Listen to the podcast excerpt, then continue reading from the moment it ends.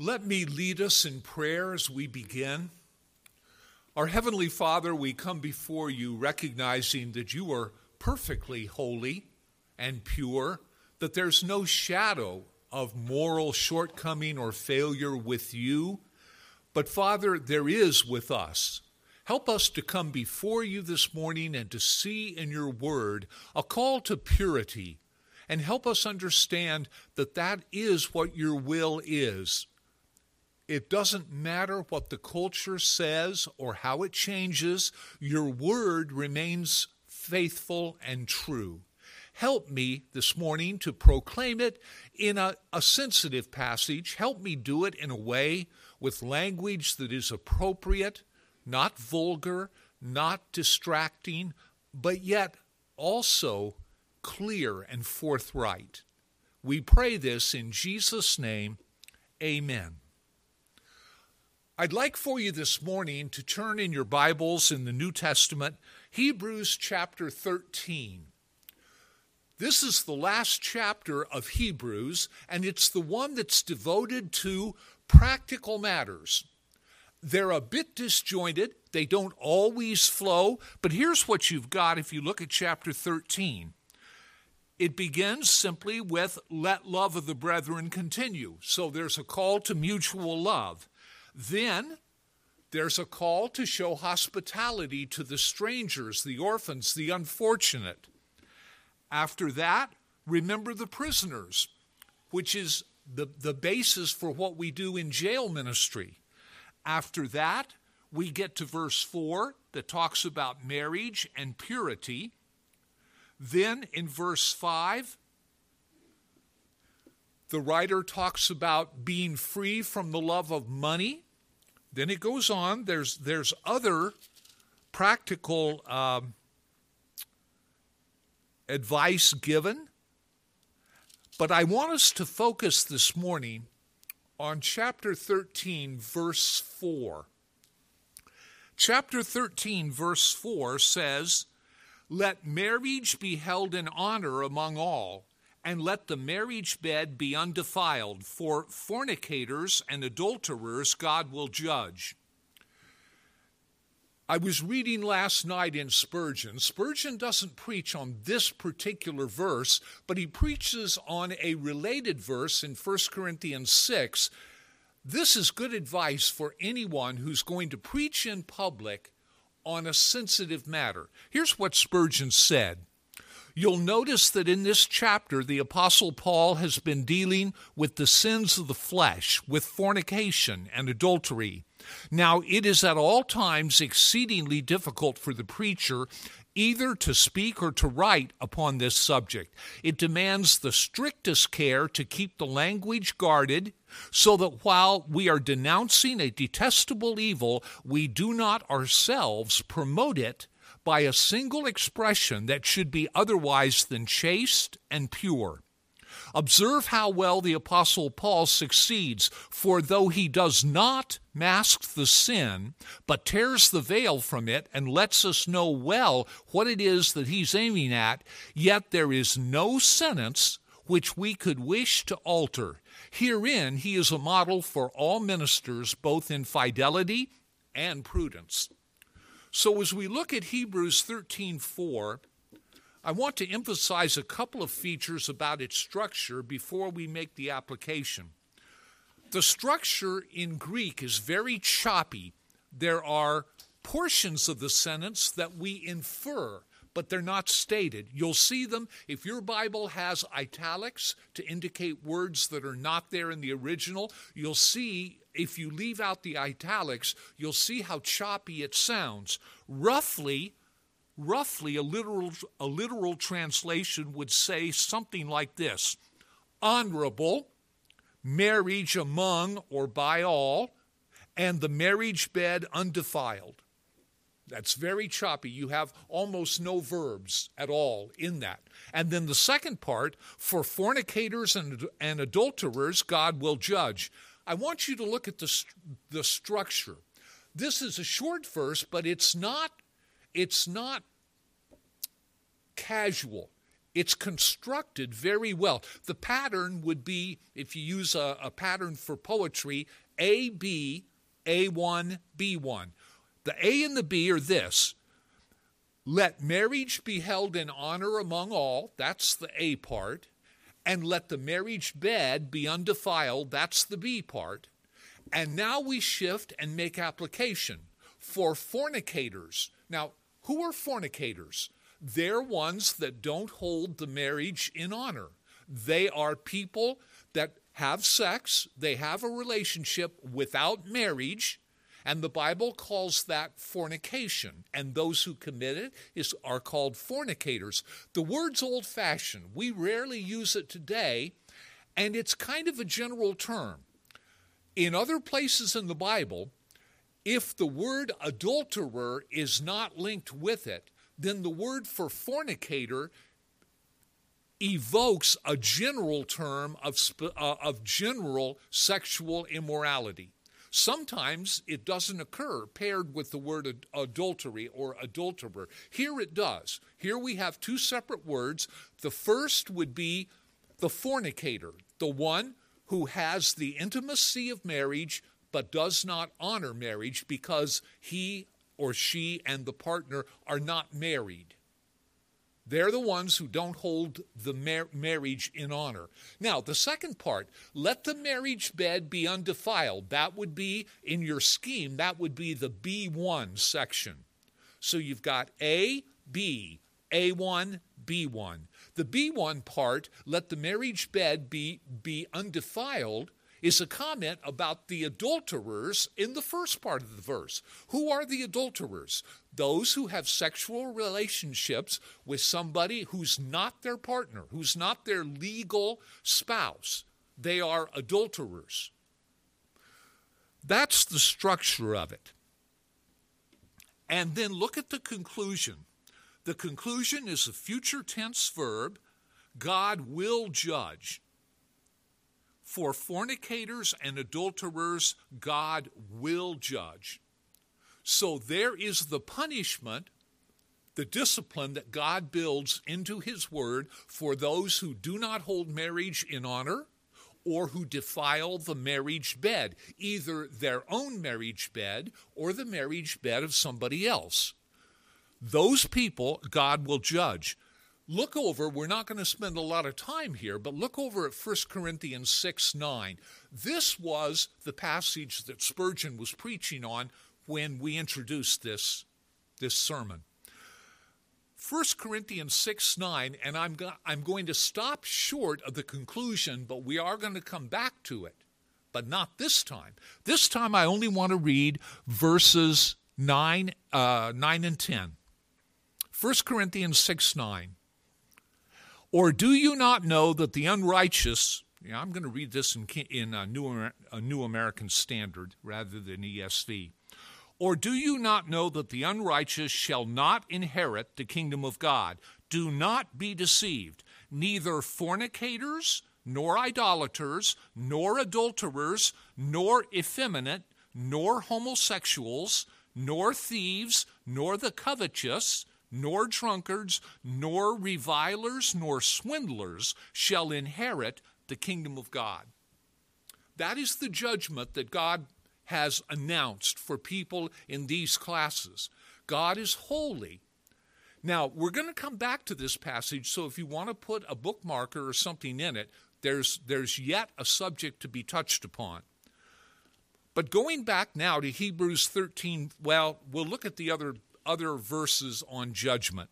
In Revelation, what we find is the word for fornication or fornicators is used in what appears to be a more general sense because the word adulterer is not linked with it. So it seems that that word, uh, and it's the word we get pornography from, pornos. From that word, at least in Revelation, it's a broader application. It means all manner of sexual sin. Revelation 21 8. And we'll do two verses, uh, 21 8 and 22 15. But as this is 21 8. But as for the cowardly, the faithless, the detestable, as for the murderers, the sexually immoral. That's taking the word for fornication or fornicators and expanding it into a more general term the sexually immoral, embracing all forms of sexual immorality. The sorcerers, the idolaters, all liars, their portion will be in the lake that burns with fire and sulfur, which is the second death. And then in the last chapter of the Bible, Revelation 22, verse 15, we find these words outside, outside of the New Jerusalem, outside of the kingdom of God, outside of the heavenly realm, outside are the dogs, the sorcerers, and the sexually immoral. Same word, the word that we get the word pornography from that is usually, when it's linked with adultery, translated fornication. But here it's got that, that sense of uh, a broadening, sexually immoral. Outside are the dogs, the sorcerers, and the sexually immoral, and murderers, and idolaters, and everyone who loves and practices falsehood, liars, outside of the kingdom of God. So when we read this and, and we go back to Hebrews 13:4, let marriage be held in honor among all, and let the marriage bed be undefiled. What is God's design for marriage?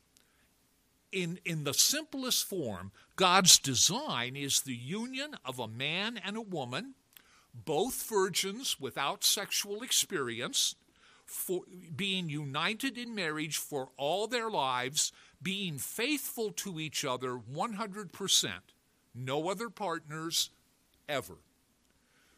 Now, I know some of you are saying, wow, in today's world, and the answer is yes, in today's world. It does happen. Oh, that it happens more than we know about. But even in a fallen culture, the standard never changes. We don't, if we've got a bunch of high jumpers and they can't clear the six foot barrier, we don't move the bar down to five foot six inches and label it six feet. We don't move the standard. The standard stays where it is. Now, I want to deal with some of the reactions that we get today to it. Objections. The first one would be probably this But, preacher, things are different today. Attitudes are changing. We don't look at at the culture the same way. People accept a more relaxed view of what the Bible says. They're not so strident and so narrow as you make it seem. Well, Star Parker, uh, a black woman who writes a column nationally syndicated, about a month ago, she quoted from a Gallup poll that shows the changing standards. For instance, this Gallup poll compared 2001 to 2022 about things that the American public described as morally acceptable. It's okay. In 2001, gay and lesbian relationships, 40% of the American population said, well, it's okay. In 2022, 71% said that. From 40% to 71% saying that's okay. Birth to an unwed mother. In 2001, 45% said, well, that's okay. By 2022, 70% said, yeah, that's okay. We don't have a problem with that. Polygamy, great Scott. Having more than one wife or one husband?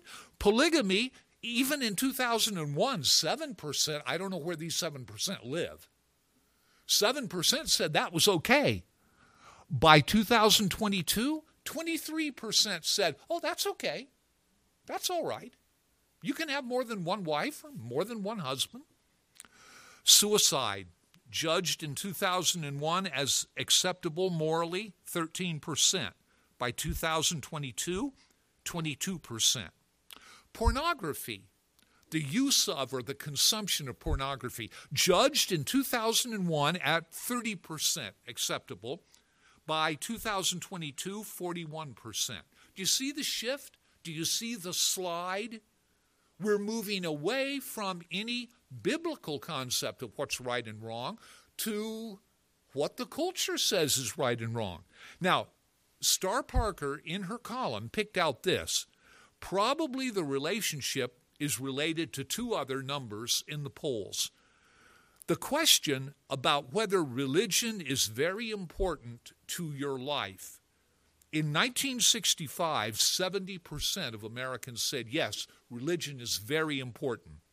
By 2021, it had slipped to 49%, slightly under one half. When the question was, Have you attended church in the last seven days? In 1960, 49% said, Yes, we have been to church at least once in the last seven days. By 2021, 29%. Now, when we look at the slippage in culture, here's the question I want to ask you What does this mean for God, and what does it mean for God's Word, the Bible? The fact that support for the Bible and for God and for Christianity and for the norms that the Bible sets up for what is ethically and morally responsible. It's all slipping. What does it mean for God and for His Word? Now, that's a trick question. I'll give you the answer. Absolutely nothing. Absolutely nothing.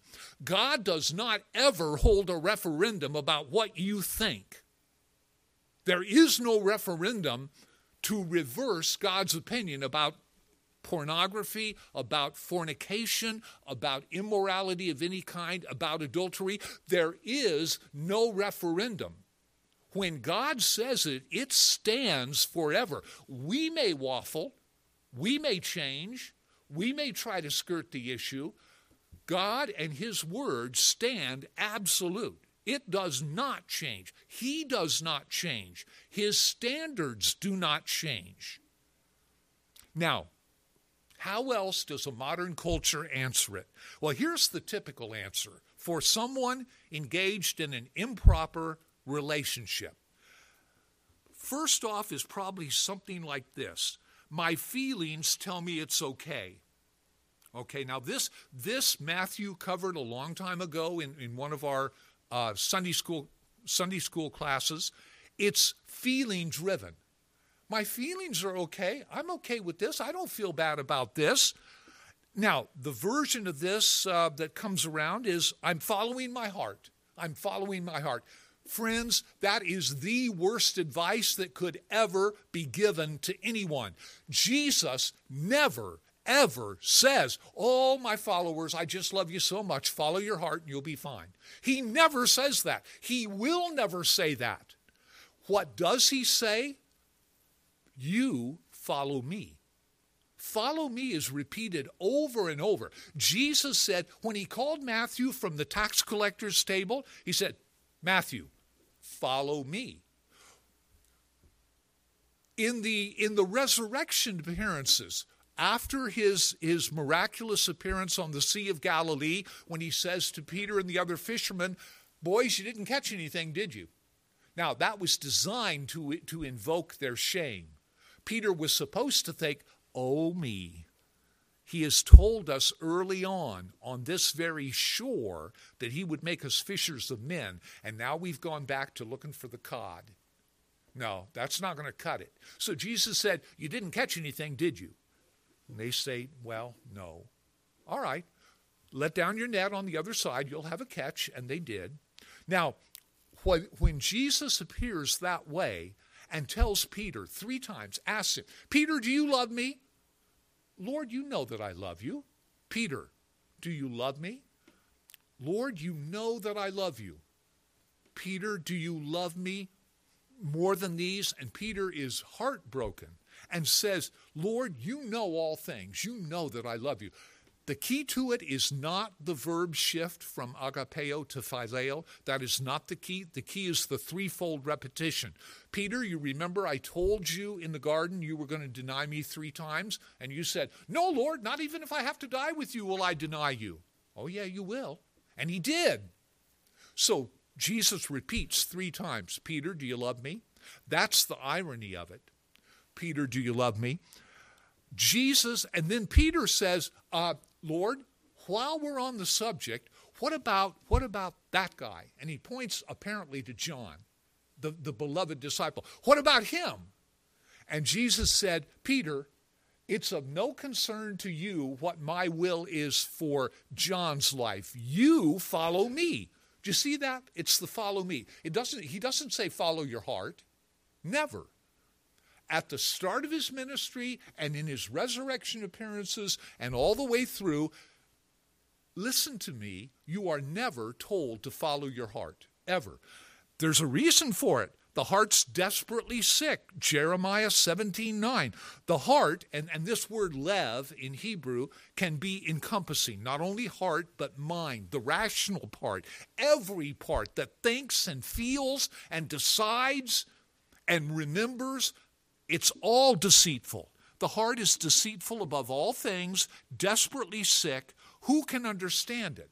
That's why it's not reliable to say, well, I'm just following my heart. Find something better to follow than your heart. Try the Lord. Your heart will mislead you. Jesus never will. You know, in that parable of the narrow gate, I've thought about this for most of my Christian life. There's, there's a broad gate, a broad way. Uh, people think it's okay. They follow it. It leads to destruction. There's a narrow gate, and there's a narrow, difficult way that's straight that leads to heaven. I finally hit upon it. I know what the names of those places are. I know what we should call them anyway. The broad way should be called Follow My Heart Avenue avenue because it's broad, spacious, beautiful. It curves all around. But if you'll notice, if you start down it, you can't see the end from the beginning. It looks great in the beginning. You don't see the end because of the curves in the road. The end is hell. Now, how about the straight, the straight and narrow way? That should be called follow me lane. It's not a, it's not a boulevard. It's not a four lane. It's not a, it's not a freeway. It's narrow and it's difficult and it goes to heaven. Those ought to be the names. Follow, follow my heart avenue and follow me lane. Now, sometimes, particularly young people, but it doesn't have to be young people. They can be any any person that goes down this road of sexual sin. I have a peace about it. I have a peace. It seems good to me. I have a peace about it. Let me recall to your mind the story of Jonah. Jonah received this is the Old Testament, it's a short book, you can read it yourself. Jonah had a call from the Lord. Jonah, I want you to go to Nineveh and preach to them that in 40 days I'm going to destroy the city. And Jonah thought to himself, it comes out later in the story. Jonah thought, ah, I wish he would destroy the city, but he's too kind and generous and merciful. I'm not going to preach to them. They might repent. So he hops a ship going the other way, as far away from Nineveh as he can go. He has the money, he buys the ticket, he gets passage on a ship to Tarshish. He gets on the ship, he goes down below and falls sound asleep a raging storm comes, and the sailors think we're going to lose everything. The boat's going to sink. We're all going to die. Where's Jonah? Oh, he's got a peace about it. He's got a peace about it. He's sleeping in the hold. Now, think about that. He's sleeping while he is 100% opposed to the will of God. He is completely out of God's will. He's fleeing from God as far and as fast as he can go, and he, he has no problem sleeping. Don't tell me, well, I've got a peace about it. Lots of people have peace about things they shouldn't have peace about. Jonah had peace, but he was wrong. So don't use your peace about it as a way to validate your rebellion against God. That won't fly. That's, as the, the old folks said in, in the South, that dog won't hunt. It said in Jonah 1 4, the Lord hurled a great wind upon the sea. There was a mighty tempest on the sea, so that the ship threatened to break up. then the mariners were afraid, and each cried out to his God. They hurled the cargo that was in the ship into the sea to lighten it for them. but Jonah had gone down into the inner part of the ship and laid down and was fast asleep. If you'd wake, woken Jonah up, he would say, Don't bother me, man. I've got a peace about it. Yeah, but you're rebelling against God. Now, sometimes the people will say, in, in justification for immorality, the relationship makes me happy. The relationship makes me happy. And we know that happiness is the goal of life, right? To minimize pain, maximize happiness. No, not at all. Where did you get that idea? You didn't get it from the Bible. Jesus never said, I've come so that you might have happiness. No, he said, I've come that you might have life. I've come so that I might make you holy and put you into my service. Happiness is never presented as the motivation for God saving us. He does not save us to make us happy. if you imagine a modern day parable, a young person goes to a busy railroad depot to buy a ticket and gets to the head of the line and says to the, the vendor, the, the uh, ticket master, I want to buy a ticket to happiness. To happiness. The ticket master looks through all the trains that come and go. Said, I'm sorry, we don't we don't really have a train that runs to happiness. Well, but that's where I want to go. Well, what I advise is you get on the train on, on track number A13, right over here, and I think you'll discover what you're looking for. So the person buys the ticket, runs to the train, gets on board, the train pulls out of the station, and she says, the, the, the, the young woman says to the conductor, By the way, where are we headed? are we headed to happiness? And the conductor said, No, there are no, no trains on this line go to happiness. This one's going to holiness. Oh, well, that's not exactly what I wanted. But as they went toward holiness, she discovered she was happier and happier. And then finally, the conductor said, if you'll stick your head out the window and look down at what the train's labeled, you'll see. Oh, it's the happiness train. It's not a destination, it's a byproduct, byproduct of heading toward holiness. As you head toward holiness and sanctification, you will discover happiness, but it's not the destination. It's a byproduct of the right des- uh, destination. 1 Thessalonians 4 3 says, This is the will of God, your sanctification. That's a fancy word for holiness. Your sanctification. And then he defines, well, what does it mean? All right, he spells it out that you should abstain from sexual immorality. Okay, that makes it pretty clear. That's God's will. Don't tell me that, well, it, it makes me happy. This relationship I'm in makes me happy that is not a validation of that relationship. What about this answer? Well, we're committed to each other, preacher. We'll get married later. Have you heard that one? We're committed to each other right now, and later, as we have a little more money, as we settle in, we'll get married. Listen, there's a one line answer to that. Future intentions never justify present sin you can never use, we'll do it in the future, so it's okay to commit the sin today. No, it isn't. Never was. Never will be. Future intentions to make something right never justify present sin. Well, the ultimate, the trump card of those who want to engage in illicit sexual relationships, no one has the right to judge us. I beg your pardon, there's one who does the one who created you, he's got that right. He created both of you and his son died to save sinners. How about Hebrews 9:27? Just as it is appointed for man to die once and after that comes judgment. Judgment is coming. It doesn't require your validation. It doesn't require that you agree to it. You could say, "Well, I don't believe that." Well, tough. It's coming nevertheless death followed by judgment. It's there. The fact that you don't like it, the fact that you don't claim it, the fact that you don't believe it will not change it at all.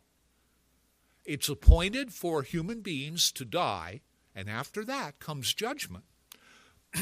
Then a chapter later in Hebrews 10:26.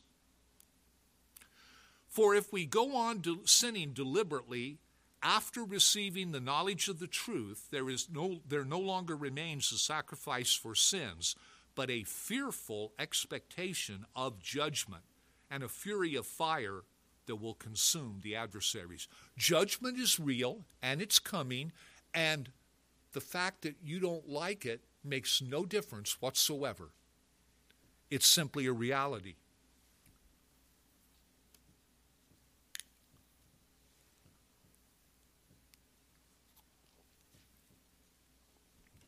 Now, I want to move on to maybe the application of this.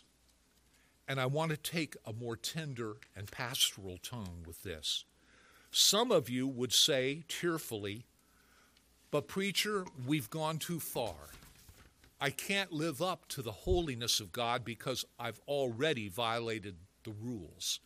What about me? What is there for me? Am I forever doomed? Will there be nothing good in my life because we've already crossed the line? It's too late to say, don't cross the line. We're already on the other side of the line. The good news, the good news is, is what the gospel is about. 1 John 1 9, if we confess our sins, you know this verse, many of you memorized this. If we confess our sins, He, Jesus, is faithful and just to forgive us our sins and to cleanse us from all unrighteousness. Look at the two parts.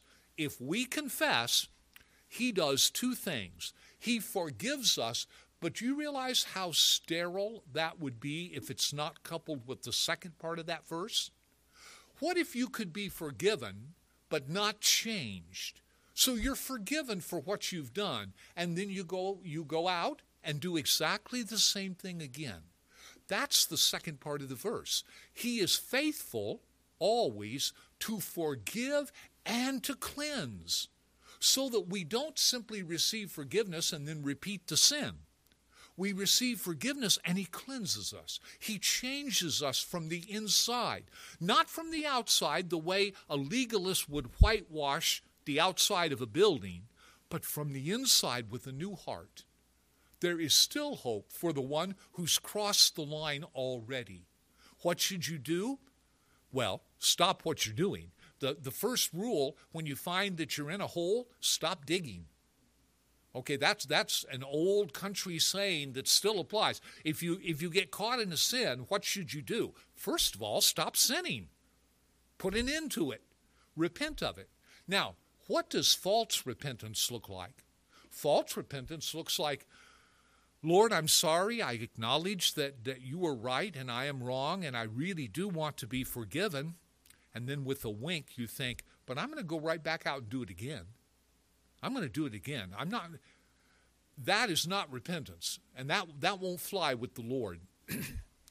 I was preaching in a jail ministry in in Tarrant County Jail in Fort Worth. Big jail. They had 800, 800 county prisoners in that jail. So I was in one cell block, and a guy listened very intently. And he said, Oh, preacher, that sounds so good. I want to be a Christian. I want to be a Christian. I said, Well, there is nothing holding you back. Repent of your sins and come in faith to Christ. Well, preacher, there is one thing.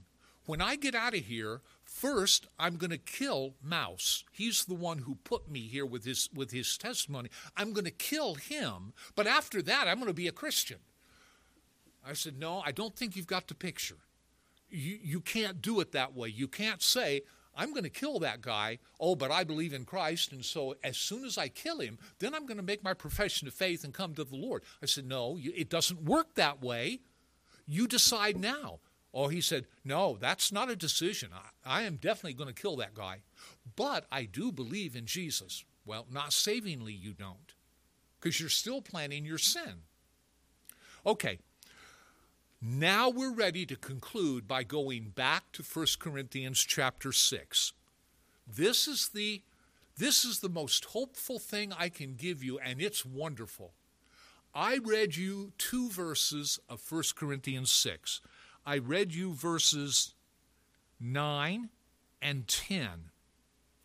Okay, that's all the people that are not going to inherit the kingdom of God.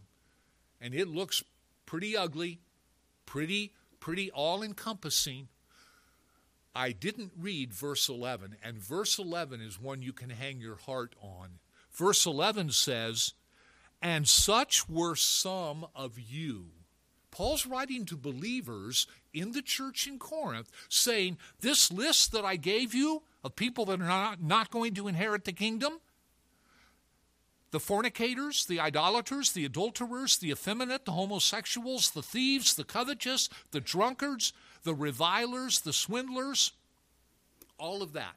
And then the most remarkable words, perhaps in this letter, he said, And such were some of you, but you're not now. You were that way. You were fornicators, but you're not now. You were adulterers, but you're not now. You were liars, but you're not now. You were covetous, but you're not now. You were, now, this is where you get into trouble with the woke generation. You were homosexual, but you're not now. Such were some of you, but you're not that way now. Look how that verse 11 reads. And such were some of you, but you, the ones who were like that, but you were washed, you were sanctified, you were justified in the name of the Lord Jesus Christ and in the Spirit of our God. There is hope. There is hope. I know we live in a culture that is very ungodly. The, the motivation and the justification for doing things wrong, particularly in the area of sexual ethics, it's everywhere in our culture. And I understand that many of our people, many of you maybe, have fallen. Some may fall. But is there hope? Yes. Yes, there is hope. That's what verse 11 is about. 1 Corinthians 6:11. Such were some of you, but you're not that way now. Glory be, that's that's good news. That is really good news. Every one of us, if you came to Christ as an adult, you probably can look back at things you did before you came to Christ and you will blush. You'll think, How could I ever have done that? Well, you did. But I'm not that way now. I have been I have been justified. I've been washed. I've been sanctified. Praise God, I'm not the same that I was. I am now different. That's the hope for today. God's standards don't change. He asks for purity, particularly in the area of sexual relationships. He asks for purity, but he offers forgiveness, cleansing, and restoration. Let's pray together. Our Father, we thank you for your word. We admit to you that many of us probably all of us, have done things in different areas that we're ashamed of, that we don't want to be reminded of, and we wonder, how could I ever have done that? But we did, and so we own it. But you, in your mercy and grace, have forgiven us. You have cleansed us. You have justified us. You have placed us in Christ and given us your Spirit. And we walk in a different way, praise God. Thank you, Lord, for that. And for those who are in the midst of it, wondering, how can I ever untie myself from the mess that I've put myself in? Help them to come to Christ and to have a legitimate faith in Him and a legitimate repentance. Set them free, Lord, that they might be free, cleansed, redeemed, and put within the body of Christ to serve you in a noble cause. We pray this in the name of Jesus our Lord. Amen.